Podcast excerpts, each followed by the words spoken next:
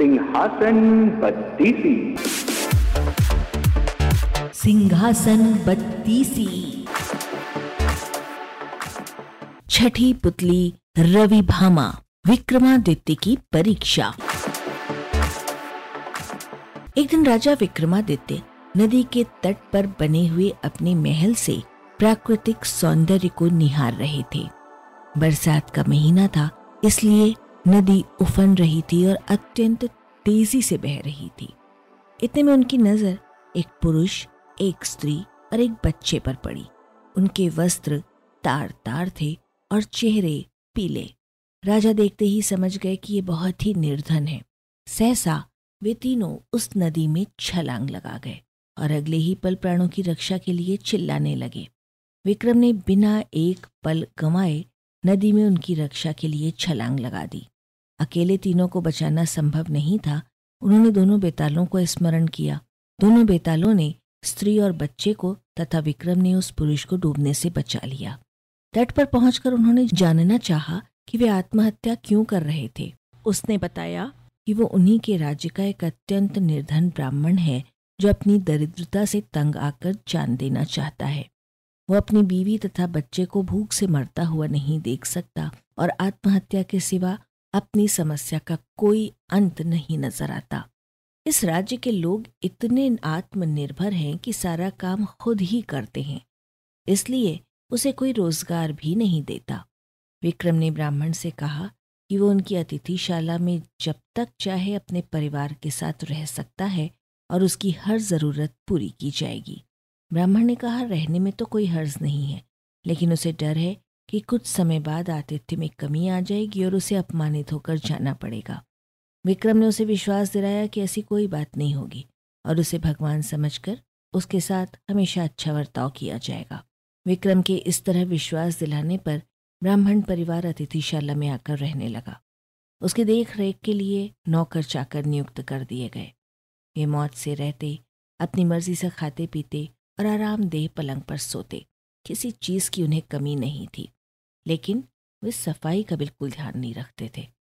जो कपड़े पहनते थे, उन्हें कई दिनों तक नहीं बदलते। जहाँ सोते, वहीं थूकते, वहीं मलमूत्र त्याग कर देते, चारों तरफ़ गंदगी ही गंदगी फैल गई। दुर्गंध के मारे उनका स्थान एक पल भी ठहरने लायक नहीं रहा। नौकर चाकर कुछ दिनों तक तो धीरज से सब कुछ सहते रहे, लेकिन कब तक ऐसा चलता? राजा के कोप की भी उन्होंने परवाह नहीं की और भाग खड़े हुए। राजा ने कई अन्य नौकर भेजे, पर सब के सब एक ही जैसे निकले। सबके लिए ये काम असंभव साबित हुआ। तब विक्रम ने खुद ही उनकी सेवा का बीड़ा उठाया। उठते, बैठते, सोते, जागते वे ब्राह्मण परिवार की हर इच्छा पूरी करते। दुर्गंध के मारे माथा फट जाता, फिर भी कभी अपशब्द का व्यवहार नहीं करते।